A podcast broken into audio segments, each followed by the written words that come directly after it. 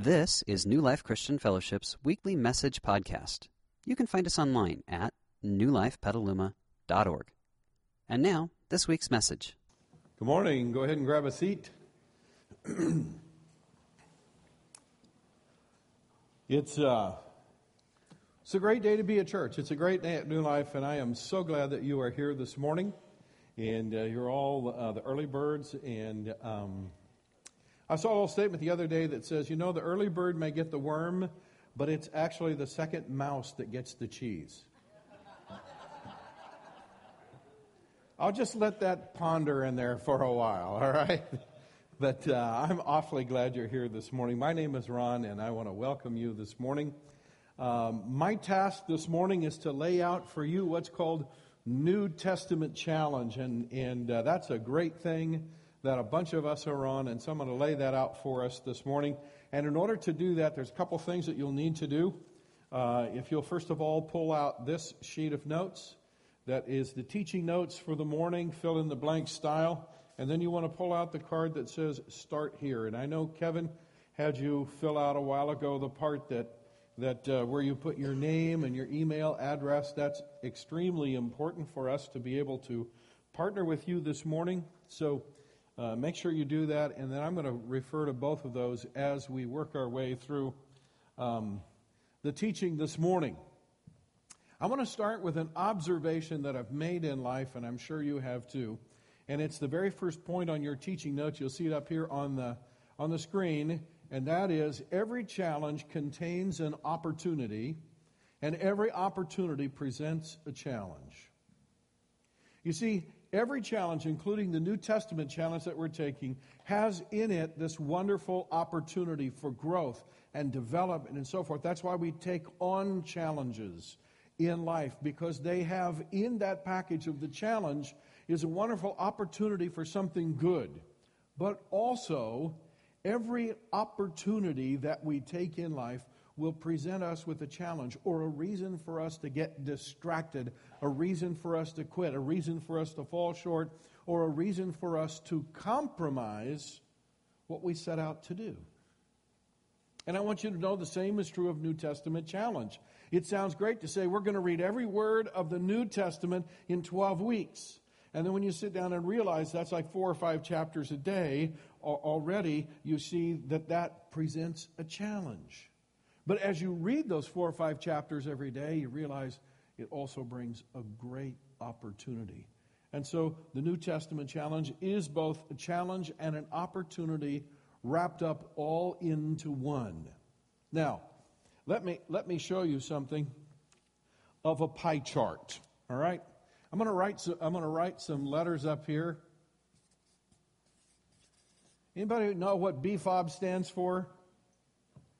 Those of you in the military going, I never heard of that before. What's BFOB? Okay, here it is. Bang for our buck. Does that make sense to you? All of us are interested in bang for our buck. In other words, if we're going to make an investment, we want to make sure that that we get a good return on our investment. We want a good bang for our buck or value for the money we're spending. Well, I want to show you how New Testament challenge fits into this. And let's just suppose that this pie represents 100% of our time over the next 12 weeks. Now we're going to take one slice of this pie that represents 1% of the pie. By the way, if I come to your house and you offer me a piece that looks like that, I'm going to be mad. Okay, because that's not very much pie, correct? But here's the deal that's 1% of our time. Did you realize that in the New Testament challenge, it takes the average person a little bit under 20 minutes in order to read the section of the New Testament that we're reading each day? I want you to think about that. A little under 20 minutes. That represents a little under 1% of your time. Now, what if I told you that by doing that with 1% of your time, it would greatly affect all the other 99% of your time and make it far better? Would you consider that decent bang for your buck? Wouldn't you like to be able to invest in the stock market 1% of your money and have it positively affect the other 99%? Of course, you'd do that in a heartbeat. Now, let's get out another slice of our pie that's just marginally bigger, and it represents an additional 2% of our pie. So we have 3% of our pie in total. Now, that additional 2% is the time that it takes you to come to church each Sunday morning and to go to a life group and participate in it. That's not just time at church, that's allowing some time to get here, some time to go home. It's allowing some time to get to your life group and, and to go home from your life group. So, what we're laying out in the New Testament challenge is a total of 3% of your time that will multiply because if you go to the life group and you come here every Sunday and hear the teaching, it's going to multiply what you're going to get over the 1% if you just read it. So, what we're laying out for you is really a great bang for your buck. Now, how can I tell you that and say that to you with any form of confidence? Because I'm giving it to you on God's promise. I want to point you to 2 Timothy chapter 3 and we're going to work our way through a passage relatively quickly, but it has some really life changing principles for us. Here's what, here's what Paul wrote in 2 Timothy chapter 3. He said, All scripture is inspired by God. I want you to circle or underline the phrase inspired by God and is useful to teach us. I want you to, to underline is useful to teach us. And then he lays out several things. He says it's useful to teach us what is true and to make us realize what is wrong in our lives. It corrects us when we are wrong and teaches us to do what is right. God uses it to prepare and equip his people to do every good work. Now, there's a bundle in those few short sentences, and I'm going to take a little bit of time to break it out. And we're going to start with the conclusion, which is the very end of it, and then we're going to go back and look at how he got there. So the conclusion is this that God uses the Bible to prepare and equip his people to do every good work. So, every good work means that God is going to do something in our lives that enables us not to do a little bit of good, not to do some good, but to do what? Every good work. And then he uses the word equip. You can underline that word because what that means is that through the Bible, God is going to give us the tools we need in order to be successful in doing every good work. And then he backs up a little further and uses the word prepare. Because your heart is like my heart. I don't always want to do what's good and right. Correct? If you know me well, you know that's true. You don't agree too wholeheartedly because I said your heart was like mine, right? But the truth is, we don't always want to do what's good. And so God uses the Bible to prepare our hearts so that we want to do what's good and then to give us the tools we need in order to be successful in doing not only what is good, but every good work that God calls us to do. That's pretty cool stuff. So, how's God going to do that? Well, He lays out four things that God's going to do in our lives through the Bible. And here's the very first one He's going to help us differentiate between what is true from what only appears to be true. Wouldn't you love to have some divine guidance in that category? Yeah. All of us carry scars from the wounds we have received when we believed something or someone to be true and they turned out to be otherwise. Am I right about that? We've all been there. Yeah. So, what God says is by reading His Word and learning His Word, it will sharpen our skill in learning to tell the difference between what is true and what isn't. The second thing He says the Bible will do for us is it will help us properly identify what's wrong in us. You know, sometimes that's even harder than the first thing we talked about. Because when it comes to our own faults and failures, perhaps no one is blinder than we, correct? Very difficult to see that. When we read God's Word, it has a wonderful way. I put it like this the Bible is like a personal MRI machine. Okay? If you read it, it will tell you what's going on on the inside, which is good. It's good to know what's wrong with us. Then the third thing is, He will guide us through the Bible in making our wrongs right. See, it's one thing for me to identify what's wrong in my life, but it's quite another to know how to correct it.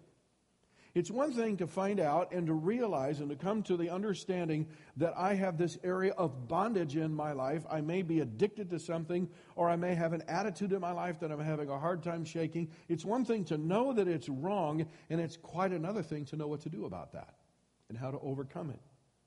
Well, God says, I'm going to use the Bible to teach you how to correct what's wrong in your life. And then, last of all, point number four, he said, is this that I'm going to use the Bible to instruct us in doing what is right. Because walking with Christ and following Christ is far more than just correcting our wrongs and trying not to do anything bad. It actually is a whole lifestyle of doing what is good and right. And God's going to instruct us about that. Which is why, if you look at your life and you allow God to accomplish those four things in this 3% of your life, investing only 3% of your time, it will greatly affect and improve the other 97%, which is why I want to say to you this morning if you're not actively participating in New Testament challenge, it's not too late to get in. You can sign up today. Get in. Get in a life group. Come to church every Sunday because we're going to be walking through the New Testament, which is sort of the last half of the Bible. But I have a word for all 300 of us that are already involved in the New Testament challenge. Don't sleep your way through it. Can you say that back to me? Don't sleep your way through it. You could just mindlessly read the Bible every morning and check it off your list and wander into your life group and listen while other people chat and talk about stuff they're all excited about and you could come to church and set your clock. You know, pastor's going to speak about 30 minutes if I'm lucky today, and I'm out of here. And if you do that, you know, you will have wasted that 3% of your life, correct? Because it won't do you any good. So that's the deal. Now, this morning, as I lay out the challenge, I want to take us to one verse only in the New Testament, and it's the very, very first one. The New Testament begins with the book of Matthew, and in Matthew chapter 1, verse number 1, here's the verse that we read. It says, This is the record of the ancestors of Jesus the Messiah, a descendant of David and of Abraham. Doesn't that sound like a great thing to talk about for the next 30 minutes? Most of you are looking at that going, Better you than me. I wouldn't have any idea what to say about that. Okay, I want you to underline only three words because we're going to spend the rest of our teaching time on these three words Jesus the Messiah.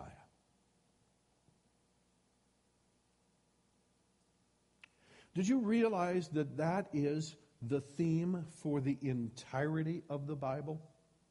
Do you realize that every truth, every concept, every principle, every guideline from Genesis to Revelation in some way is built on that foundation and flows from that truth Jesus the Messiah. So, what does that mean? Jesus the Messiah. Well, we're going to peruse that this morning because it's very important for you, to, for you and me to know what it means. So I put a simple formula in your teaching notes there. And, and it will it begins like this Messiah equals Christ, which equals anointed one, which equals appointed by God to a sacred position or office. Now, let me break that out for you just a little bit. Messiah, we've all heard the word. If you've never heard, I know you've heard the word because Handel wrote a great musical called what? The Messiah, right? From which the Hallelujah chorus comes and all that stuff, right?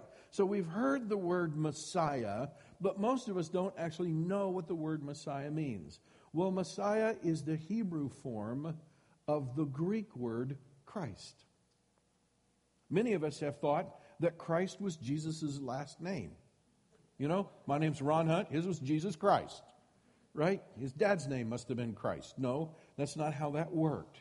Actually, if it were properly translated in your Bible, every time your Bible says Jesus Christ, it would actually say Jesus the Christ. Why? Because Messiah, Hebrew word, Christ, Greek word, and they both mean the same thing the anointed one. Now, if you don't know what anointed means, anointed is when uh, a man of God or someone who represented God took a container of sacred oil and poured it over the head of somebody that God told them to. And in doing so, it was a physical symbol that God was officially appointing that person to a sacred position or office. So the high priest in the Old Testament was anointed with the anointing oil, and thus he became the high priest for the whole nation. Every priest in the Old Testament was anointed and therefore appointed by God to that office. David the king was anointed and therefore appointed by God to that office. So when the Bible uses this term, Jesus the Messiah or Jesus the Christ, it is it's actually saying that Jesus was anointed by God to a specific position or office. Now, we could spend the rest of the morning talking about what all that means in Jesus' life, but I'm going to break out only two because there are many positions that Jesus was anointed and appointed to, which is why he's called the anointed one, not just an anointed one, the anointed one. Uh, but there are two positions that rise above all of the others, and all the others are sort of subsets of these two. And these two positions are on virtually every page of the New Testament. They are, without a doubt, the recurring themes that go through the entire New Testament. And when you leave here this morning, I want you to know for sure that Jesus has been anointed and appointed to these two offices. And every time you pick up your Bible and read Jesus Christ or Jesus the Messiah, you're going to know what that means and you'll be able to apply it in your life. Okay? So here are those two offices. I'm going to say them to you, and then I'm going to have you say them back to me because I want them to sort of ring in your ears, okay? Jesus was anointed to these two offices, Savior and Lord. Would you say those words with me? Ready? Savior and Lord. One more time. Savior and Lord. Let's, ex- let's explore a little bit what each one of those means. Jesus, as Savior, re- presents us with the opportunity and the challenge of salvation. Now, salvation is both. It's a wonderful opportunity. We're going to explore what that means. It's a wonderful opportunity, but I, w- I would be remiss if I didn't tell you there was a challenge in salvation as well. It's not easy, it's not effortless, and yes, it's not even natural. Just like, was it natural to get up early this morning? For a few weirdos, maybe, but for the rest of us, you know, it just isn't that natural to get up. But, but we got up because it's the right thing to do. It wasn't easy, it wasn't effortless, but it was good for us, and so we did it. So let's talk about the challenge that Jesus presents to us as Savior. Even before he was born, God made it very clear that one of the key purposes that Jesus would come would be to be a Savior. And we're going to read it directly from the Christmas story, which we'll explore in a couple of months. But let's read it from the Christmas story this morning. Here it is in Matthew chapter 1. This is how Jesus the Messiah, you can underline that again, there it is. This is how Jesus the Messiah was born. His mother Mary was engaged to be married to Joseph, but before the marriage took place, while she was still a virgin, she became pregnant through the power of the Holy Spirit. Now, Joseph, her fiance, was a good man and did not want to disgrace her publicly, so he decided to break the engagement quietly. As he considered this, an angel of the Lord appeared to him in a dream. Joseph, son of David, the angel said, Do not be afraid to take Mary as your wife. For the child within her was conceived by the Holy Spirit. Now, here's what you want to see. And she will have a son, and you are to name him Jesus, for he will what? Save his people from their sins. Before Jesus was born, God said, Time out, heads up, everybody. Listen, get your eyes up, get your ears up. I'm going to I'm going to come to earth as Jesus, and I'm going to be born, and here's why I'm here I'm going to save people from their sins. That has always been God's agenda, and it always will be. That is the challenge that, that, that Jesus brings to us. Now, in John chapter 14, verse 6, Jesus uh, laid it out like this himself. He said, I am the way, the truth, and the life. And you can underline the last part. No one can come to the Father except through me. You know what Jesus is saying? He's saying, Not only am I here to save, I am the only Savior. In other words, salvation isn't available anywhere else through any other means or through any other person other than me.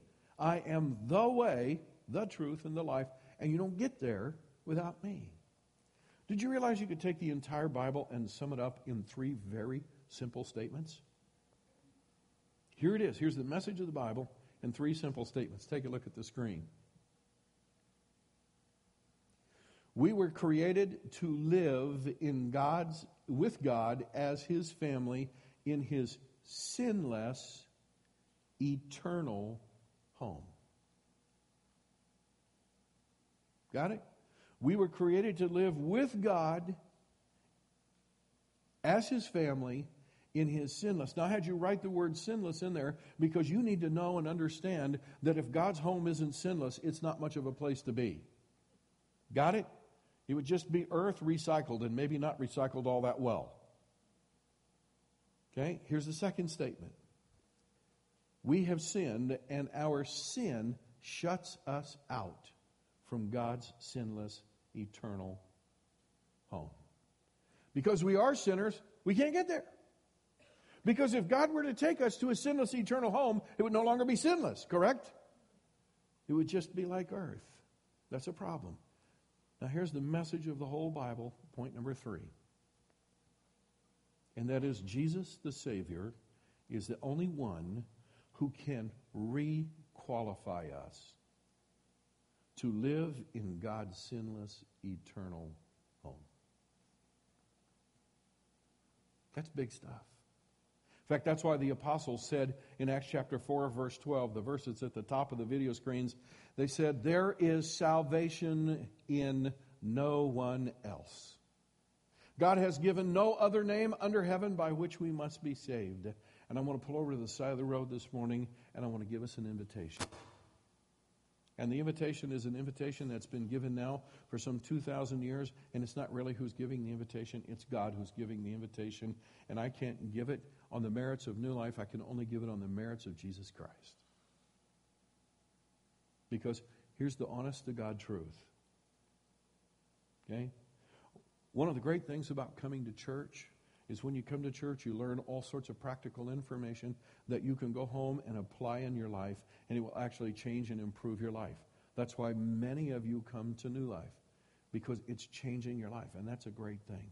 But one of the dangers is because you're learning practical things and you're going home and applying them in your life, and your life is getting better, you can easily assume that because I'm doing better, I'm saved. But you think about that for a minute. I'm glad you're doing better, and God's glad you're doing better, but don't ever con- confuse or blend doing better with being saved. You, you read it with your own eyes. Is salvation found in doing better? No. Where's salvation found? Only in the Savior. Jesus is the only one who can requalify you and requalify me so that we can live with God as his family in his sinless eternal home. And so I want to give you that invitation this morning. And by the way, that's not something you sort of naturally slide into and think, well, if I come to church enough, you know, evidently I am a Christian. Good pastor friend of mine said, Go sit in a chicken house. I don't care how many times you sit in there, it does not make you a chicken. Got it? It's not by sitting in church that makes us a Christian. It's by making a choice that Jesus will be my Savior. Not just the Savior, He'll be my Savior. So if you've never officially made that choice, I'm going to pray a prayer and I'm going to leave some gaps in that prayer and the reason I'm going to leave gaps in that prayer is I'm going to give you the opportunity to repeat that prayer in your head and in your heart and in your soul and in your spirit to God. As I lead you in that prayer, if you're ready to accept Christ and you know, you know, my life's getting better, but I've never actually officially taken care of this and even publicly taken care of it, then I'm going to lead you in doing both. So let's bow our heads, and um, if you're ready to pray this prayer, you pray it with me. Uh, Lord Jesus, I acknowledge today that you have been anointed to the office of Savior. And because you are the Savior of the world, I come this morning choosing you to be my Savior.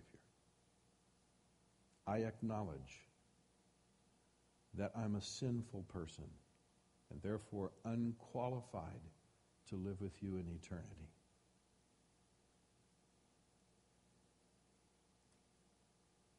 And I know, Jesus, that you are the only one who can qualify me.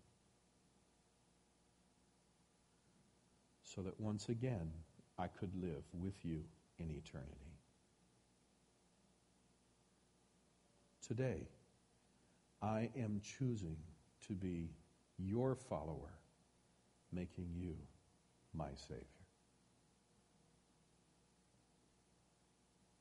I come to you for the forgiveness of my sin. I ask for it in your name. Amen.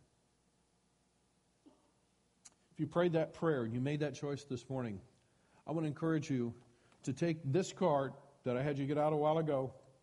On the side of it that says Connect card, there's a place that says Apply today's teachings by, and right at the top, the very first option is accepting Jesus as my Savior. If you prayed that prayer and you accepted Christ for the first time today, I want you to, I want you to check that option for a couple of reasons. Number one, it's important that this doesn't just become a powerful thing in the moment and it doesn't change your life. We want to come alongside you and partner with you in that. So if you check that box, you're going to get an email from us this week, and it's going to have some wonderful resources to help you get started right, and you'll be contacted by us so we can help you take that journey together. Now, I said right up front that we were.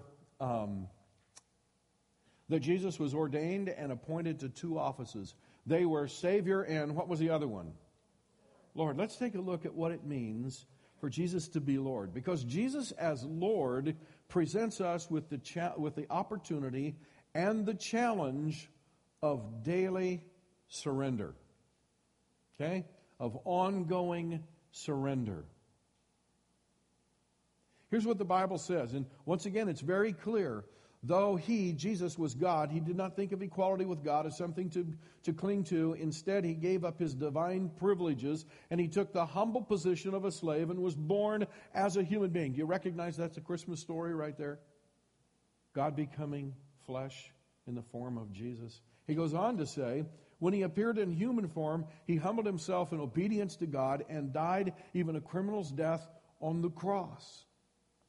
Therefore, God elevated him to the place of highest honor and gave him a name above of, of other names. We actually sang about that this morning and used that very phrase, the name above all names. It goes on to say that at the name of Jesus, every knee should bow in heaven and on earth and under the earth. Would that include anybody anywhere? That's everybody, right? And every tongue should confess, here's what you want to underline, that Jesus the Christ is what? Is what? Lord. Yes, is Lord to the glory of God the Father. You know, I don't know how to state it any simpler than this. You know what Lord means? Lord actually means, if you look it up in the dictionary, it means one who is in a position of authority over others. In other words, I'm going to put it in plain English Jesus calls the shots. Got it? That's what Lord means. Jesus calls the shots in life. So, if I were to put this in a little lengthier phrase, here's how it would be Jesus is Lord. When I acknowledge and come to understand and accept that Jesus is Lord, it means that I not only bow in his presence, it means I surrender daily to his will.